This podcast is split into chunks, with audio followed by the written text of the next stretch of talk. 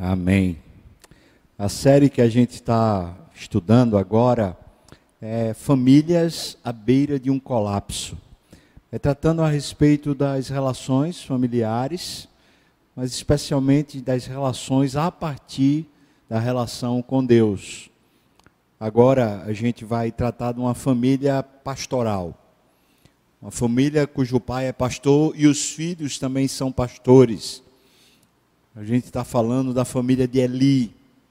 E para tratar desse assunto, a pergunta que me surge o coração é: qual é a importância que a nossa família de fato dá a Deus? Não é? Esse texto, né, o texto da família de Eli, conclui com a expressão em hebraica chamada Icabode e a palavra Icabode quer dizer que a glória de Deus se foi.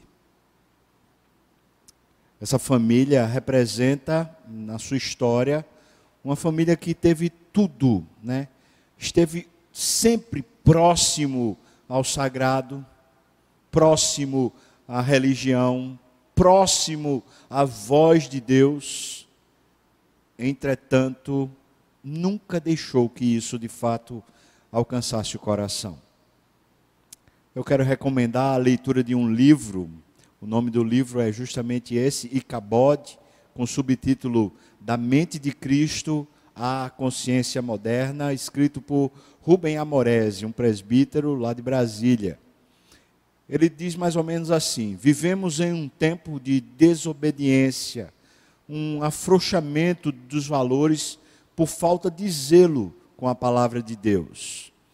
A indiferença a Deus se dá travestida de um senso crítico que diz mais ou menos assim: não é assim que as coisas funcionam. Tipo, não é pela fé, não é entregando a Deus. Se você não fizer a sua parte, se você não, não, não trabalhar muito, se você não for o melhor, se você não passar por cima, você não vai ter seu lugar ao espaço. Então, não é assim que as coisas funcionam.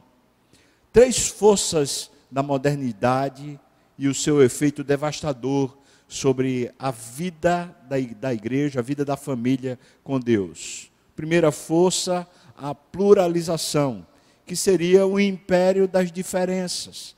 Ou seja, a gente não só aceitar, respeitar, mas muitas vezes ser conivente com aquilo que é diferente de nós mesmo quando está errado, no sentido da Bíblia, no sentido do que a Bíblia fala. Outra força é a privatização, nada a ver com, com vender empresas para as, as empresas privadas, né, as empresas públicas, mas o sentido aqui é o império dos egos, é o império do eu, essa, essa coisa privativa, é, são os meus segredos é a minha senha do celular, minha senha do computador, é o meu quarto, é, são os meus amigos, são os meus interesses, essa coisa privativa. E o terceiro, a terceira força é a secularização, que seria o império dos sentidos, ou seja, o império dos desejos, o império do hedonismo, da coisa de ser feliz. Então essas três forças estão estão aí no mundo e essas três forças estão lutando contra, primeiro, a Bíblia, segundo, contra a nossa relação com Deus, e em terceiro, com certeza, destruindo as relações humanas, especialmente as familiares. Essa é uma realidade ameaçadora para a família com um dito aliado. Sabe qual é o aliado? É porque oferece vários recursos considerados imprescindíveis para o avanço da família. Então, precisa que meu filho faça tal curso, estude em tal colégio, para que avance. Precisa que eu tenha tal carreira, ou que minha esposa tenha tal trabalho. É necessário que a gente tenha tal plano de saúde para que a gente consiga ter uma boa assistência. É necessário que a gente tenha tal cargo, tal função. Ou seja, essas esses aliados que, na verdade, muitas vezes estão destroçando as famílias, não só porque não tem tempo, mas sobretudo porque cada um começa a percorrer o seu próprio caminho, não sendo mais família, é um caminho de cada um. É o que a gente falou da ditadura dos egos, né? o império dos egos. Né? É exatamente aí que mora o perigo. Ao criar uma nova atmosfera de protagonismo e satisfações, os indivíduos da família perdem a capacidade de discernir os acontecimentos à sua volta. Não veem mais o que é está acontecendo com o pai, com a mãe, com o filho. Não conseguem mais discernir o marido com a esposa, a esposa com o marido. Não conseguem mais discernir o que de fato está acontecendo na vida familiar, inclusive na vida da igreja, na vida dos amigos, por causa dessa, desse império, esses, essas três forças que estão conduzindo o nosso coração.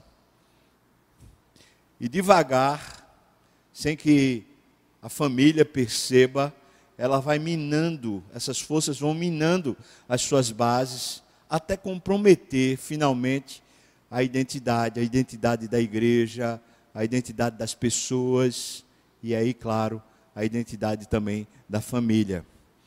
É mais ou menos isso que Rubem Amorese trata, sob a seguinte perspectiva.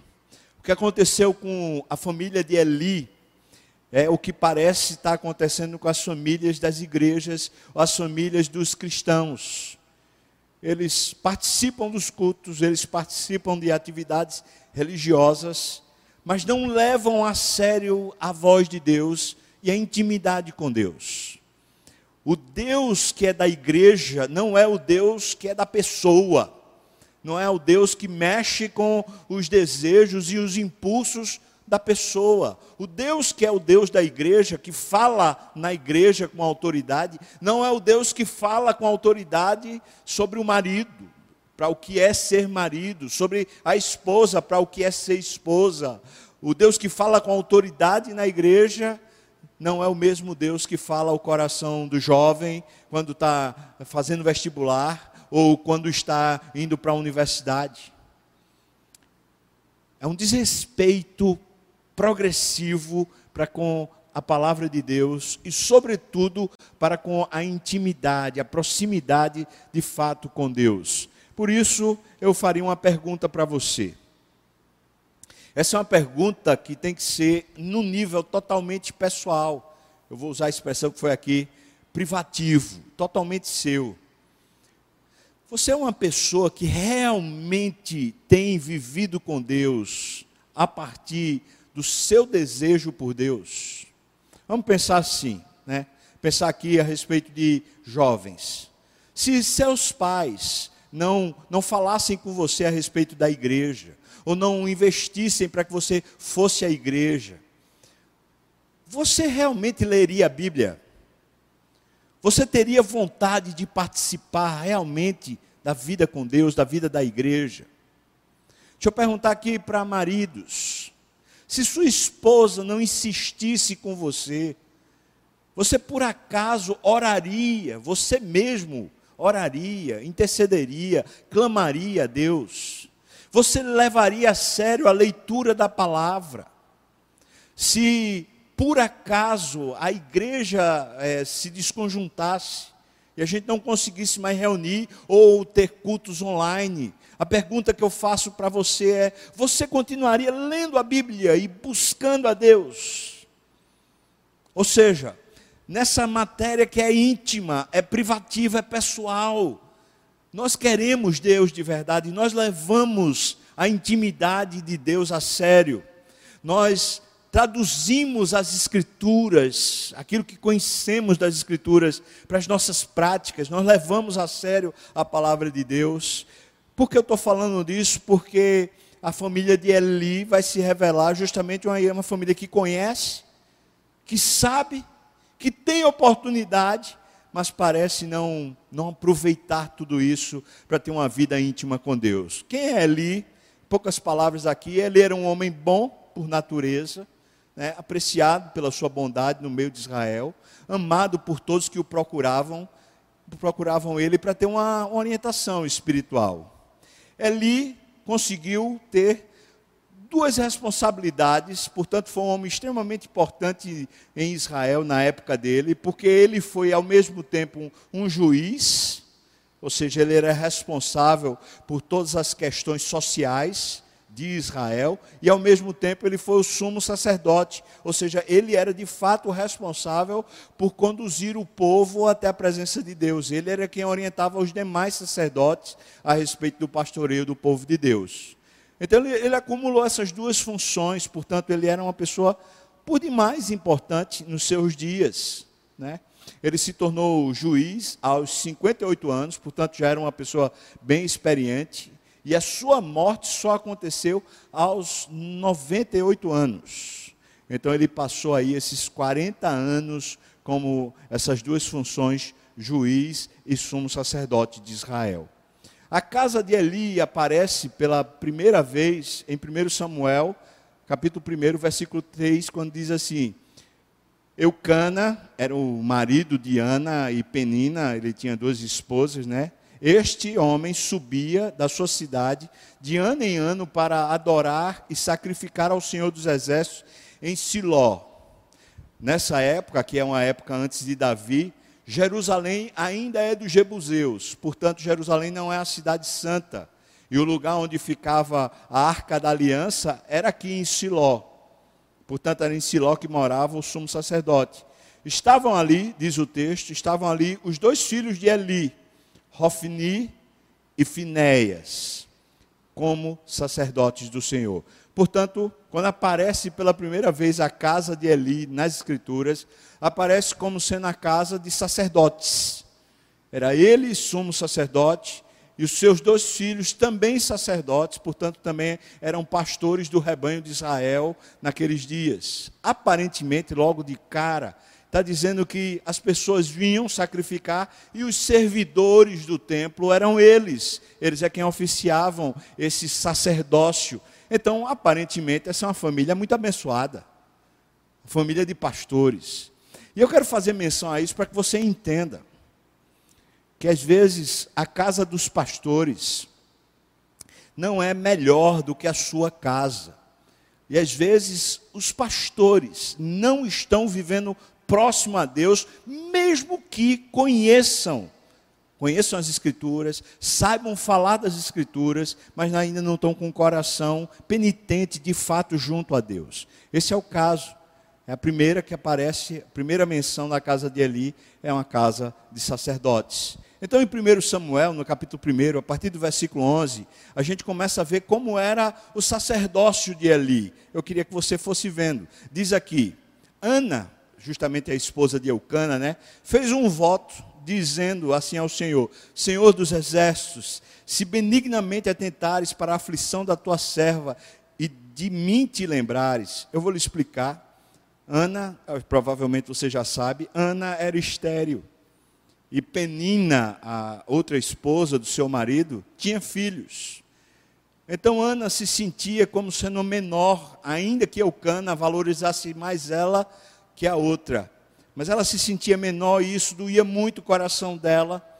E em vez dela rivalizar com a outra, ela foi orar. E aqui está dizendo que ela fez um voto ao Senhor para que Deus se lembrasse dela, dando-lhe um filho e lhe deres um filho varão, ao Senhor o darei todos os dias da sua vida, e sobre a sua cabeça não passará navalha. Ou seja, se o Senhor me der um filho, esse filho eu vou consagrar ao Senhor, e portanto será usado pelo Senhor para a sua glória. É isso que ela está dizendo. Versículo 12: Demorando-se ela no orar, perante o Senhor. Então passou Eli a observar-lhe o movimento dos lábios, porquanto Ana só orava no coração, ela falava. Então Ana está lá, dentro né, do, do espaço sacerdotal, desse espaço cultico, ela está lá e ela está orando, fazendo um voto ao Senhor, só que ela não fala com a boca, ela só fala com o coração. Ele passou, né? Passou a observar os movimentos dos lábios e Ana só orava com o coração. Por isso Eli a teve por embriagada. Talvez ela fizesse gestos, talvez ela balançasse a cabeça. Ela está em lágrimas, clamando ao Senhor, e Eli está observando o rebanho e está vendo aquela mulher com os movimentos estranhos, não fala nada. Ele diz: essa mulher está bêbada Versículo 14: E lhe disse: Até quando estarás tu embriagada? Aparta-te, aparta de ti esse vinho. Isso aqui é uma expressão de pastoreio. Ele está vendo a mulher, estranho, um movimento estranho, e ele fala: ela está embriagada e eu vou lá admoestá-la. Por favor, pare com isso, mulher, isso não é bom para você. Né? Veja já em Israel o cuidado para que não se embriagasse.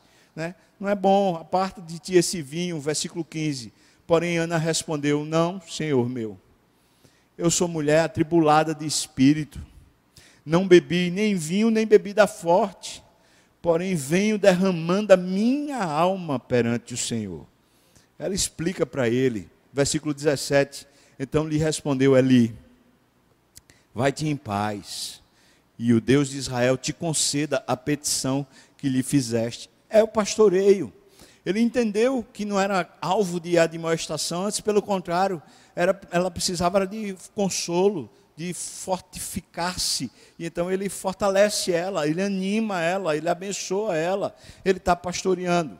Vamos continuar. Aqui, 1 Samuel, ainda capítulo 1, versículos 24 a 28. Outra expressão desse sacerdócio de Eli. Havendo Samuel desmamado, então Ana teve o filho, pedido a Deus, Samuel. Samuel, quando foi desmamado, Ana o levou com um novilho de três anos e um efa de farinha e um ódio de vinho e o apresentou à casa do Senhor a Siló. Foi lá para Siló, onde o sumo sacerdote estava. E agora ela vai entregar o menino. Diz aqui: era um menino ainda muito criança. Versículo 25. Você, ela tinha acabado de desmamar o menino e como ela tinha prometido ao Senhor, ela vai lá levar o menino. Versículo 25: Imolaram o novilho, o novilho que ela trouxera, né? E trouxeram o menino a Eli. Ora, esse homem, o sumo sacerdote, de fato, ele é um sacerdote, ele é um servo. Ele acaba de receber um, uma, um filho como promessa dessa mulher para Deus, e agora ele vai educar essa criança para ser um sacerdote para o Senhor. O nome disso é um discipulado, né? Ele está discipulando, preparando esse menino chamado Samuel para ser um sacerdote ao Senhor. Versículo 26. E disse ela: Ah, meu Senhor, tão certo como vives, eu sou aquela mulher que aqui esteve contigo orando ao Senhor. Por este menino orava eu e o Senhor me concedeu a petição que eu lhe fizera, pelo que também o trago como devolvido ao Senhor, por todos os dias que viver, pois do Senhor o pedi. E eles adoraram ali o Senhor. Então, esse homem é um homem disponível para servir a Deus. Né? Ele admoesta o faltoso, ele fortalece o abatido, ele está servindo a Deus, discipulando, preparando pessoas para o serviço sacerdotal. Ou seja, na função sacerdotal ele está lá, ele está fazendo bem. Ainda 1 Samuel capítulo 2, versículos 18 a 21, outra expressão do sacerdócio de Eli diz: Samuel ministrava perante o Senhor. Samuel já, já não é mais aquela criança, né, que tinha acabado de desmamar, ministrava perante o Senhor, sendo ainda menino, vestido de uma estela sacerdotal de linho, sua mãe lhe trazia uma túnica pequena e de ano em ano lhe trazia quando com seu marido subia a oferecer o sacrifício anual. Era quando Ana via o seu filho, trazia uma roupa, certamente ele crescendo, ela trazia uma roupa para o novo modelo, né, para o novo tamanho dele. Versículo 20. Eli abençoava Eucana e a sua mulher e dizia: O Senhor te dê filhos desta mulher em lugar do filho que devolveu ao Senhor. Esse homem está abençoando mais uma vez essa família, encorajando ela, encorajando essa família, encorajando Ana. Ou seja, é um sacerdote de verdade. A gente não pode dizer que ele não fosse de fato um sacerdote. O problema não é que ele fosse negligente no sentido do sacerdócio. O problema de Eli é que ele é negligente na relação com Deus. E a gente vai ver por quê. Ele parece não levar a sério a voz de Deus, a não se aprofundar na voz de Deus. Veja, continua aqui. E voltando para sua casa, abençoou, pois, o Senhor a Ana, e ela concebeu e teve três filhos e duas filhas. E o jovem Samuel crescia diante do Senhor. Então, quais são os problemas que a gente vai encontrar em Eli? A gente vai começar a ver que a estrutura familiar de Eli, mesmo que ele estivesse cuidando do jovem Samuel, e Samuel já é um filho, tipo assim, um filho já da, da idade muito madura dele, né? Você entende isso? Ele começa a ser sacerdote, a ser juiz aos 58 anos. Então, ele já era muito maduro como quando é, Samuel chegou. E os filhos que vieram da, da juventude dele, né? Quem são essas pessoas? É aqui que a gente começa a ver um sinal amarelo revelando as estruturas familiares da casa de Eli.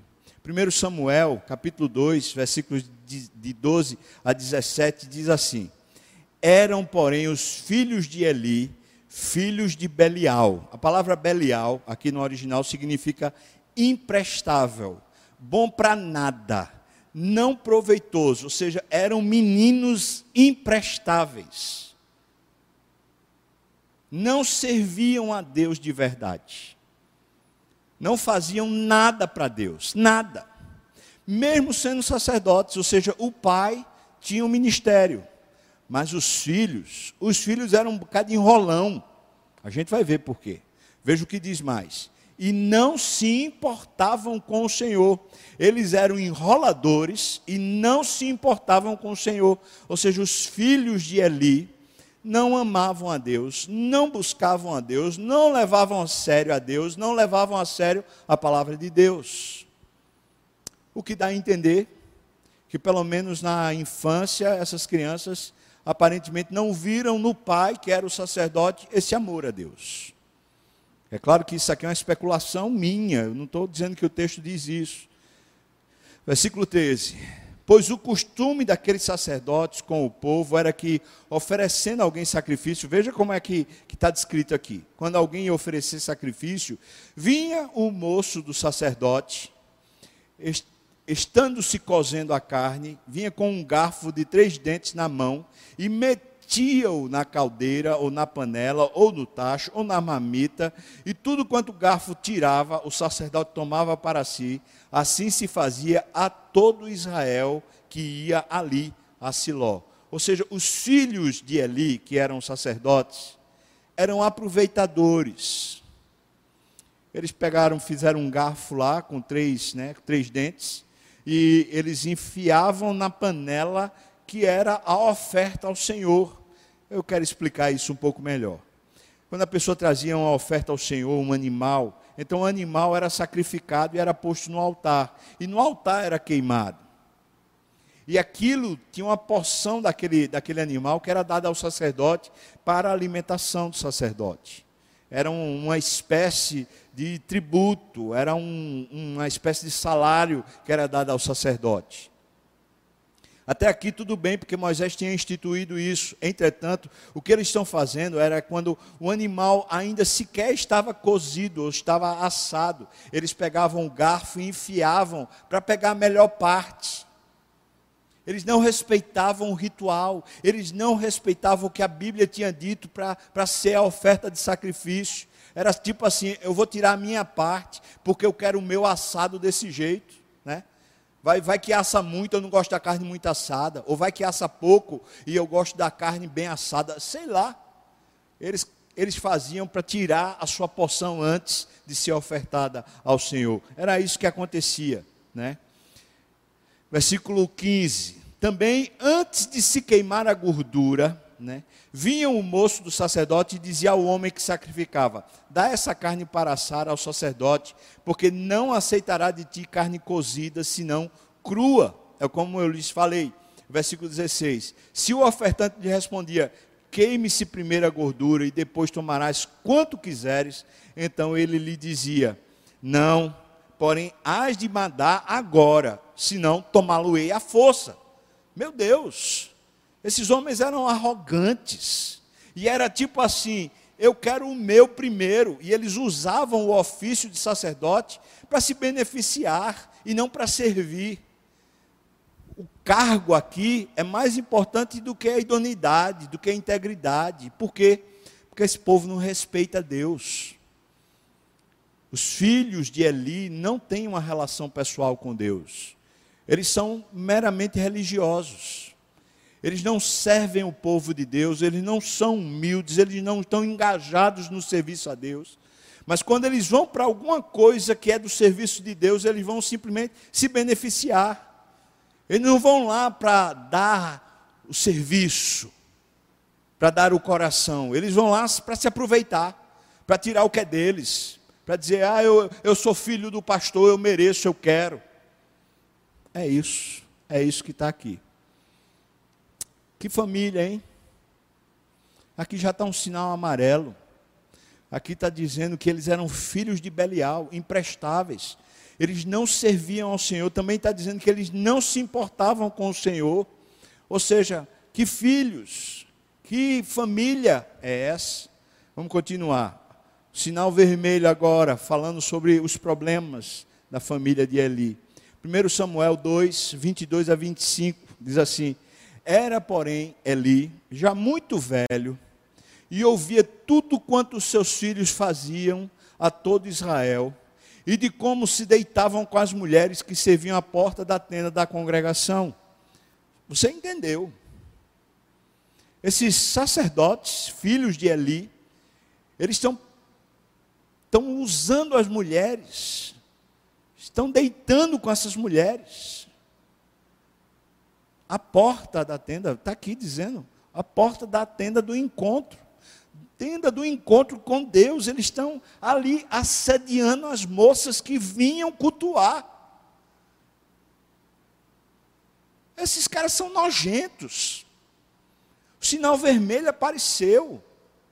Não tem um mínimo de respeito, eles não têm respeito pela oferta, eles não têm respeito por Deus, pela voz de Deus, eles não têm respeito pelo povo, eles não têm humildade para servir e ainda eles usam as moças. É isso que está acontecendo aqui, está dizendo. Versículo 23. E disse-lhes, Eli, por que fazer estas coisas? Eli está falando com os filhos. Pois de todo este povo eu ouço constantemente falar do vosso mau procedimento. Eli parece ser aquele pai bonzão, sabe como é? Foi lá falar com os filhos, os filhos umas raposas. E ele vai lá falar assim: Ô oh, filho, a gente está ouvindo falar umas coisas tão feias, faz isso não. E ele acha que isso é repreender. Veja, ele está dizendo assim: por que fazer estas coisas? Versículo 24: Não, filhos meus, porque não é boa a fama que ouço. Ele não está falando assim, vocês estão desonrando a Deus. Desse jeito que vocês vão, vocês vão para o inferno. Vocês pensam porque são filhos de pastor, vocês vão para o céu, é? Ele não está falando assim, não. Ele está falando, não, filhos meus, não é boa fama que eu ouço, estás fazendo transgredir o povo do Senhor. Sabe por que eu tenho certeza que isso aqui não era de fato uma correção? Porque Deus depois vai lá e diz: você não corrige os seus filhos. Ou seja, essa família não respeita Deus. Uma coisa que é óbvia, quando a gente não respeita a palavra de Deus, então a nossa família vai se pervertendo. A gente não consegue mais ouvir a voz de Deus porque a gente não respeita. A voz de Deus é como se fosse qualquer outra voz. Então, se por exemplo na empresa alguém disser para a gente que, olha, passa por cima da sua ética, ou passa por cima da sua moral para você progredir, a voz de Deus fica em segundo plano, porque essa voz é mais importante.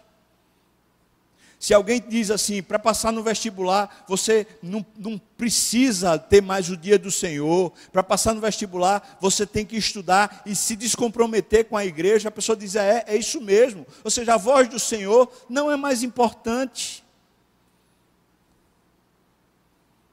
Aquilo que Deus diz parece que não tem mais validade. Quando Deus pega e diz assim: obedecer a vossos pais no Senhor, porque isso é justo, isso agrada ao Senhor. Muitos filhos não querem mais obedecer. Ah, não, mas eu sou agora dono do meu nariz.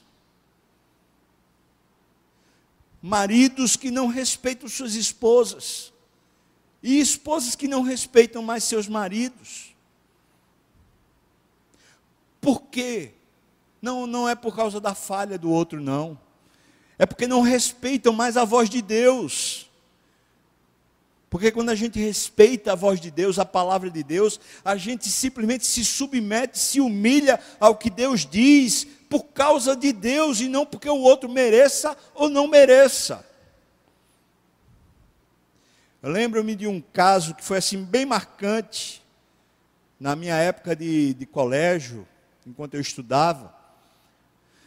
Eu estudei com trigêmeas e elas se converteram ao Senhor, mas na família, na casa dela, os pais disseram que elas não podiam ir para a igreja, mesmo que elas fossem crentes, elas não podiam ir para a igreja.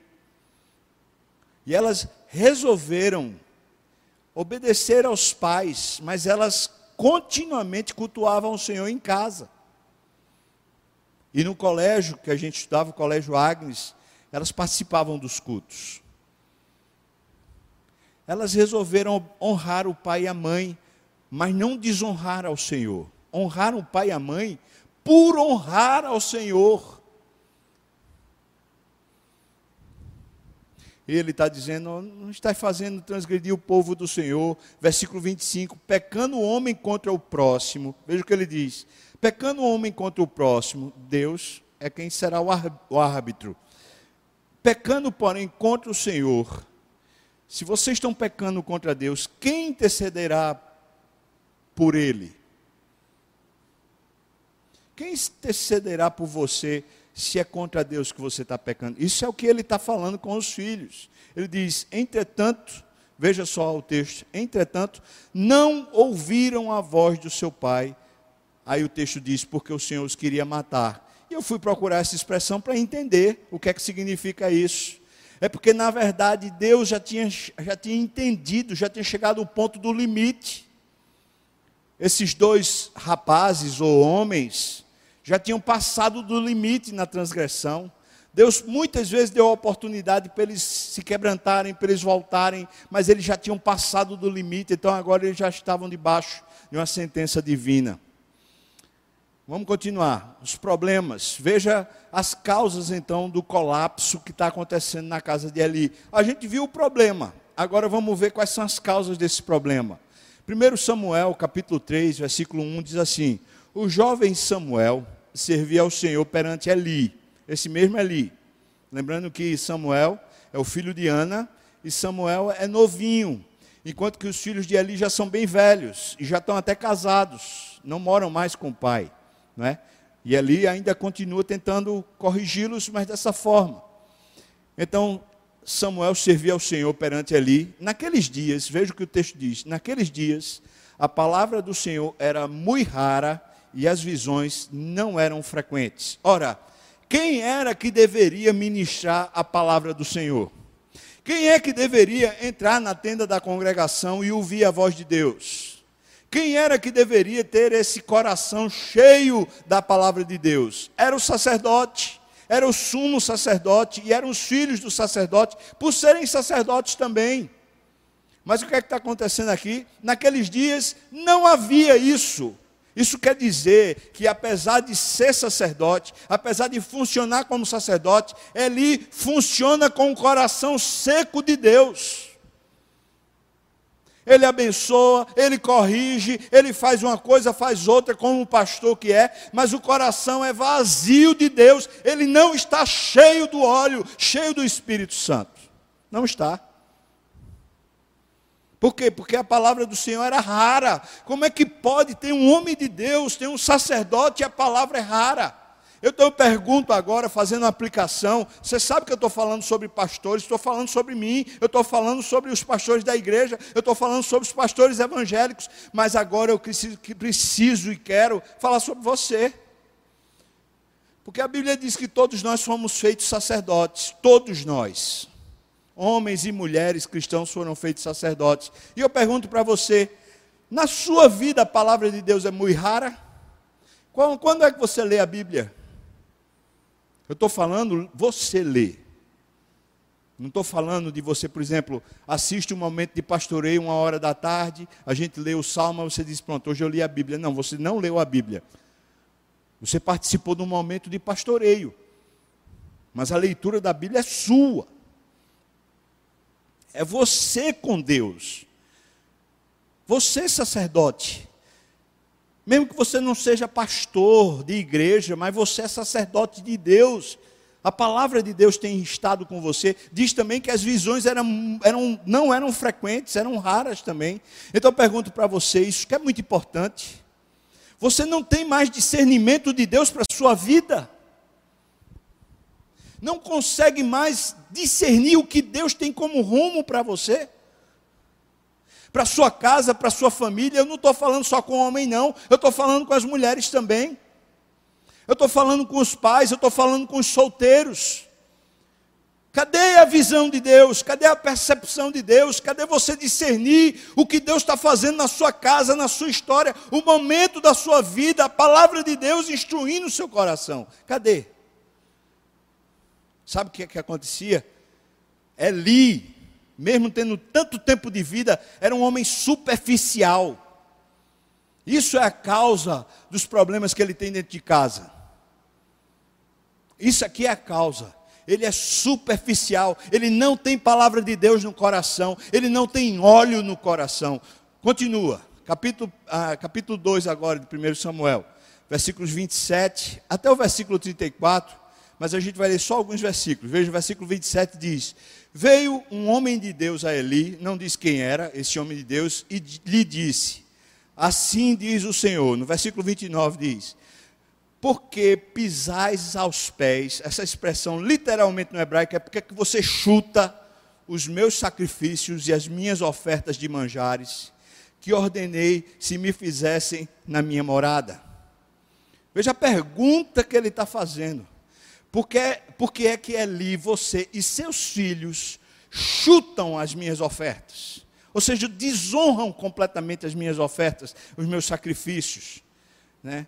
Continua versículo, ainda nesse versículo 29. E tu, porque, falando com Eli, e tu, porque honras as, a teus filhos mais do que a mim, para tu e eles vos engordardes das melhores e de todas as ofertas do meu povo de Israel. Veja qual é o problema: desonra. Chutava o sacrifício no sentido aqui, não é literal de chutar assim, mas é no sentido de que eles simplesmente não tinham um mínimo de cuidado, era como se fosse qualquer coisa. O que estava se fazendo para Deus é qualquer coisa, era fazendo de qualquer jeito, era, era fazendo o que sobrava. Não era realmente dando importância para Deus, nem para as coisas de Deus, mas era fazendo as coisas de Deus de qualquer jeito, é com a sobra do tempo que tiver. E tem mais, está dizendo, por que é que você dá mais importância, dá mais honra a seus filhos do que para mim? Está falando com Eli. Ou seja, Deus é desonrado na casa desse sacerdote. Na sua casa, Deus tem sido honrado. Será que seus filhos têm aprendido a Bíblia ou para você o que vale é o gosto dos filhos, das filhas? mesmo quando eles são irresponsáveis, eles desonram a Deus, mesmo quando eles não têm temor do Senhor, são infiéis a Deus, pequenininho muitas vezes.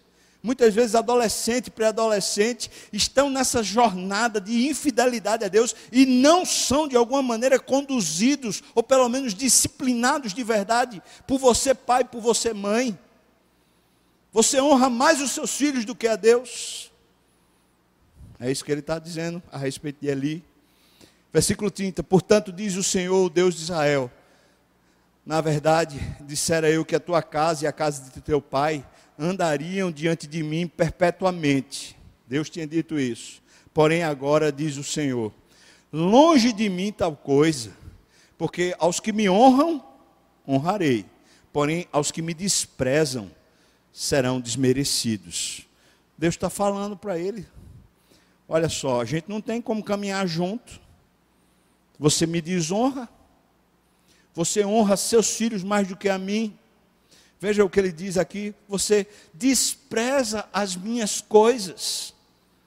Como é que a gente vai andar junto? Desse jeito eu não consigo ficar com você ali. Desse jeito eu não consigo permanecer na sua casa ali. Continua. Versículo 34 diz assim: ser-te-á por sinal o que sobrevirá a teus dois filhos, Rofini e Finéas. Ambos morrerão no mesmo dia. Eu não posso permanecer mais com você na sua casa. Deus acabou de dizer isso e agora Ele está dizendo: vai servir de sinal que todos os filhos novos vão morrer na sua casa, né? Não vai ter ninguém para poder substituir você nesse sacerdócio. É isso que Deus está dizendo. E o sinal vai ser o seguinte: vai morrer os seus dois filhos numa jornada só, num momento só. No capítulo 3, versículos 11 a 14, disse o Senhor a Samuel, ainda tratando sobre essa questão dos filhos: Eis que eu vou fazer uma coisa em Israel, a qual todo que ouvir lhe tinarão ambos os ouvidos. Ou seja, uma coisa horrível.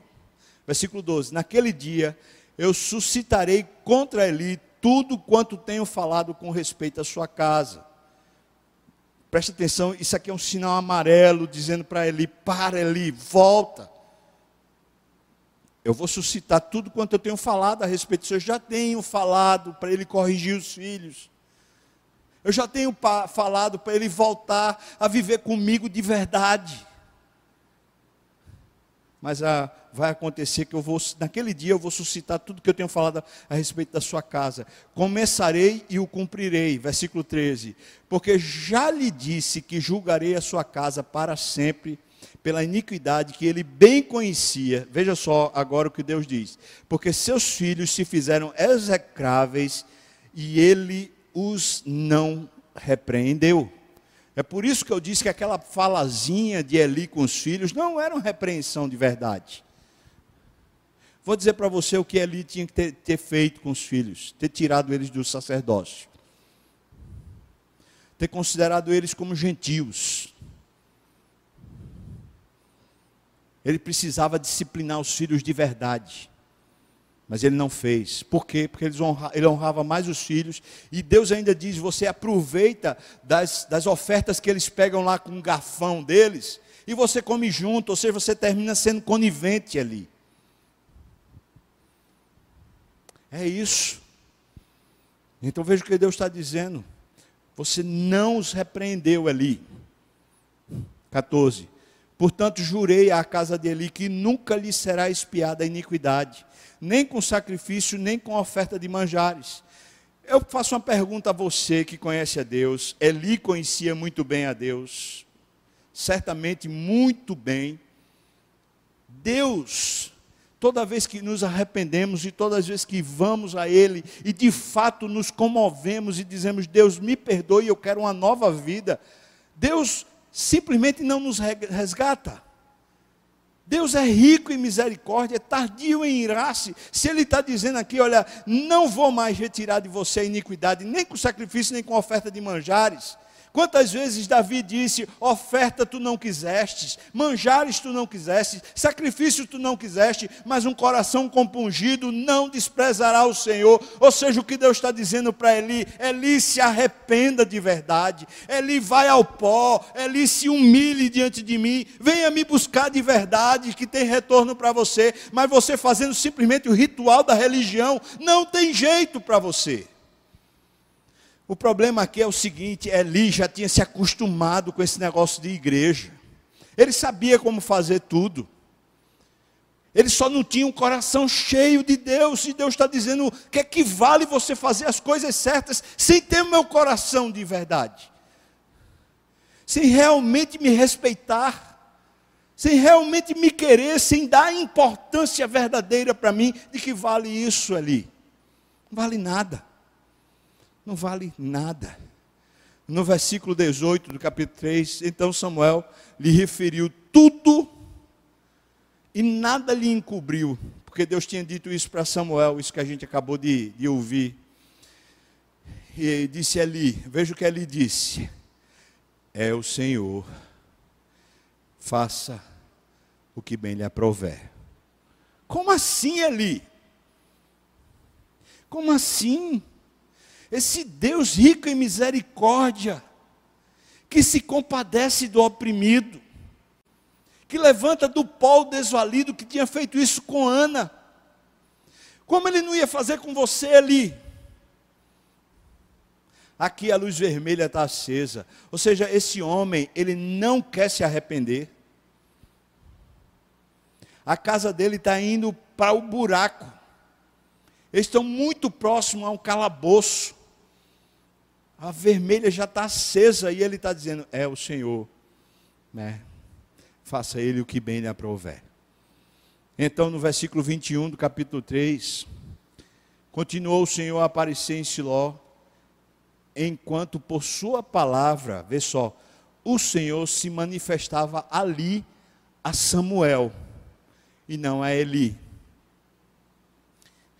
Por que ali você não vai buscar o Senhor? Veja que seu filho aqui, o seu criado dentro de casa, está recebendo a revelação de Deus, está ouvindo a voz de Deus, está buscando a Deus e Deus está comparecendo diante dele. Porque você está vendo na sua casa alguém que busca a Deus e você não vai buscar também ali. Por que não? Olha aqui a esperança. É como se tivesse o sinal verde de Deus na casa de Eli, dizendo: Olha, se me buscarem de todo o coração, eu serei achado de vós. Se vocês me quiserem, me derem importância, eu estou com vocês, eu me revelo a vocês. A você pessoalmente, eu me revelo se você me quiser.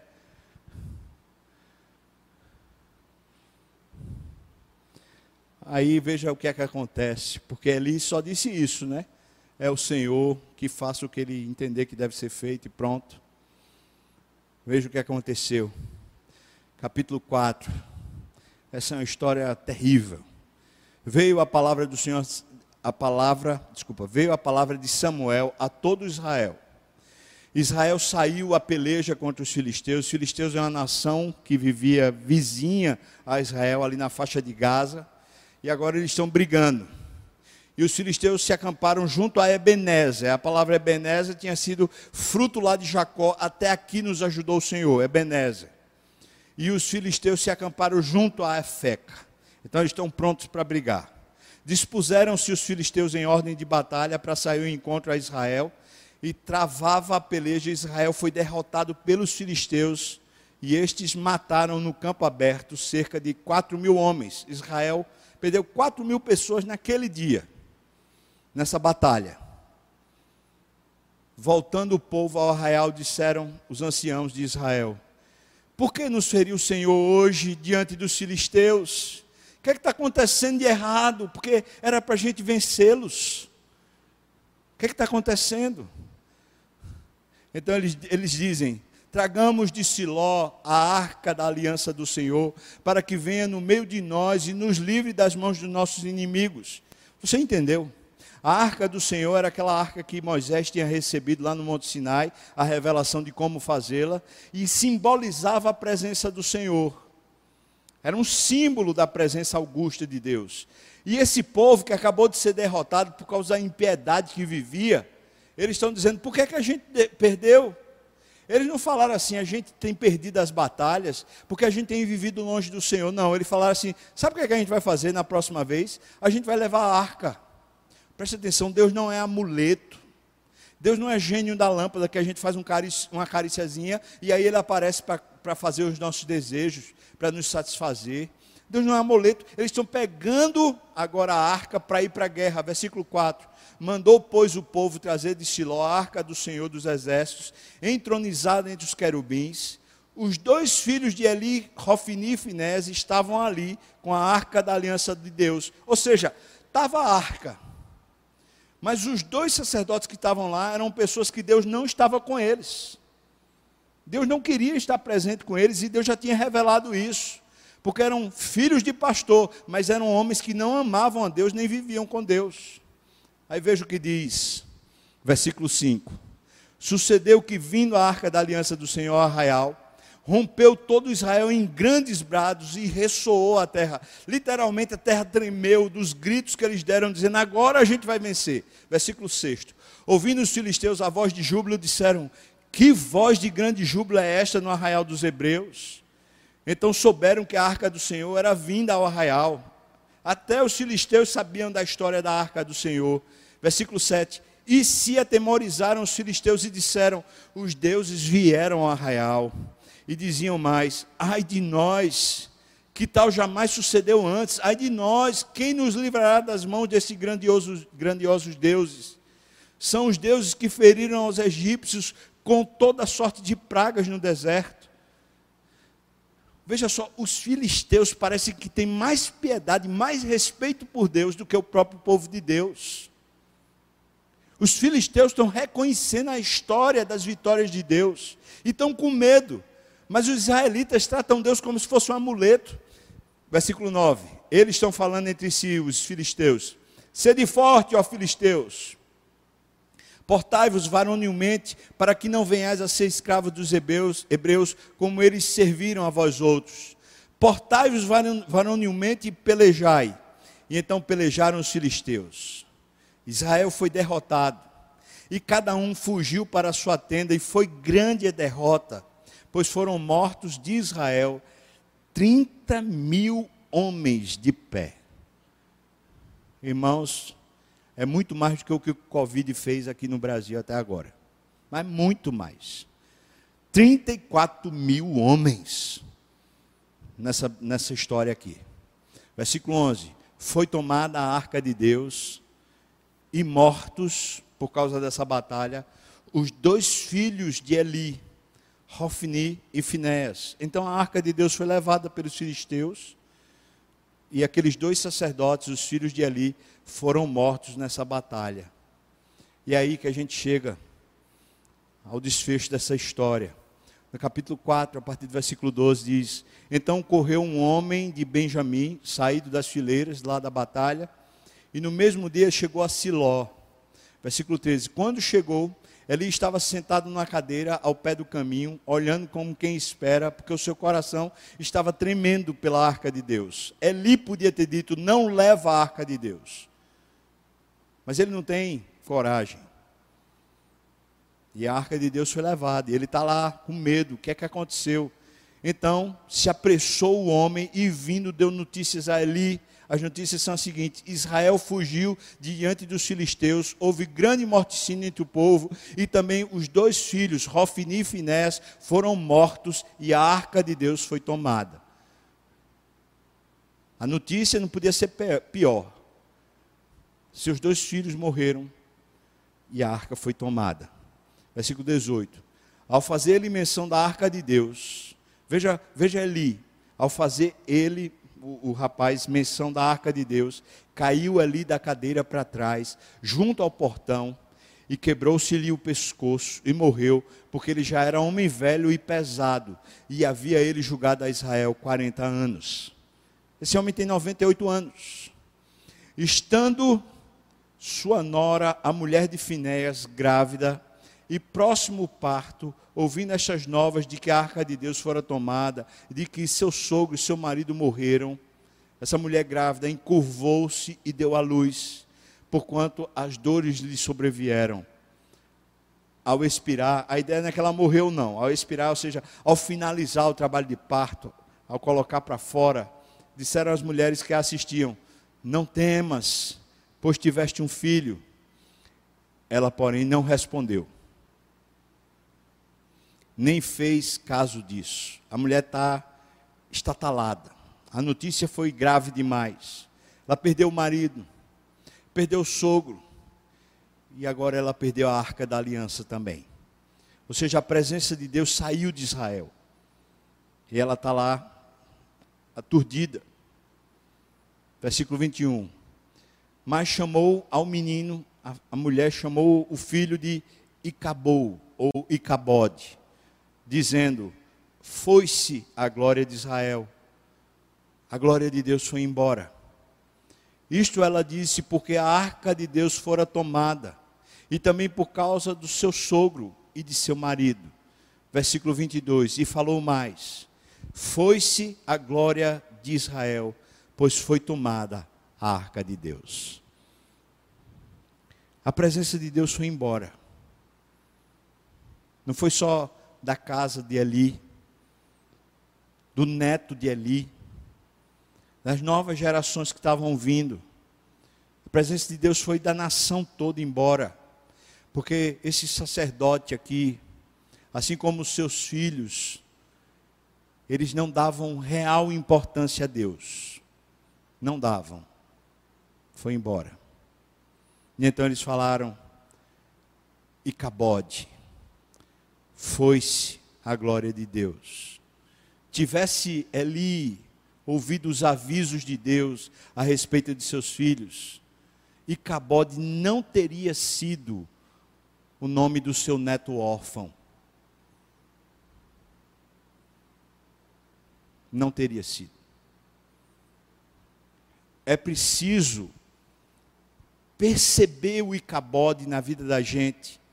É preciso que a gente vá percebendo que Deus está dizendo para a gente: olha, me respeite, me valorize, ouça minha voz, deixe a minha palavra penetrar na sua vida, encher seu coração, deixe a minha presença estar com você.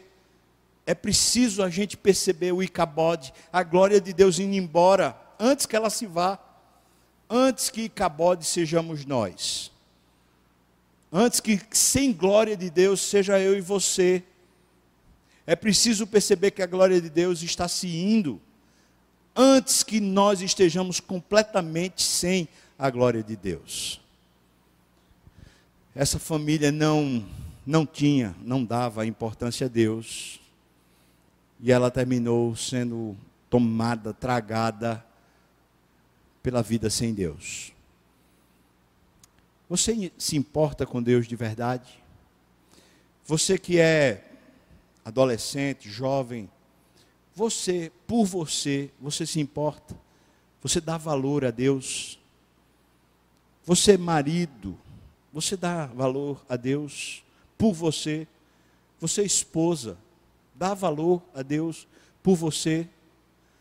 Você que é jovem, você que é adulto, mesmo solteiro, você dá valor de verdade a Deus por você? Sem nenhuma imposição, sem nenhuma obrigação, porque você quer ouvir a voz de Deus e ser conduzido pela palavra. Essa é a grande lição. Deus mostrou os sinais, mas eles foram passando, passando e terminaram se pervertendo. Quero orar por você, se você quiser, que a gente possa dizer para Deus, Senhor, eu quero, eu quero mesmo que o Senhor esteja mais comigo e eu quero conhecer mais o Senhor. Vamos orar. Deus, nós clamamos a Ti, que por misericórdia traga para o nosso coração um arrependimento, contrição verdadeira, e que a gente possa de verdade te buscar. Abençoa assim cada família que ouve essa palavra, no nome de Jesus. E que a graça do nosso Senhor e Salvador Jesus Cristo, o amor de Deus, o nosso querido e amado Pai, a comunhão, o consolo, a bênção, o poder, o avivamento do Espírito venha sobre nós, o povo do Senhor, não só agora, mas até quando o Senhor voltar e nos tomar para si. Aleluia.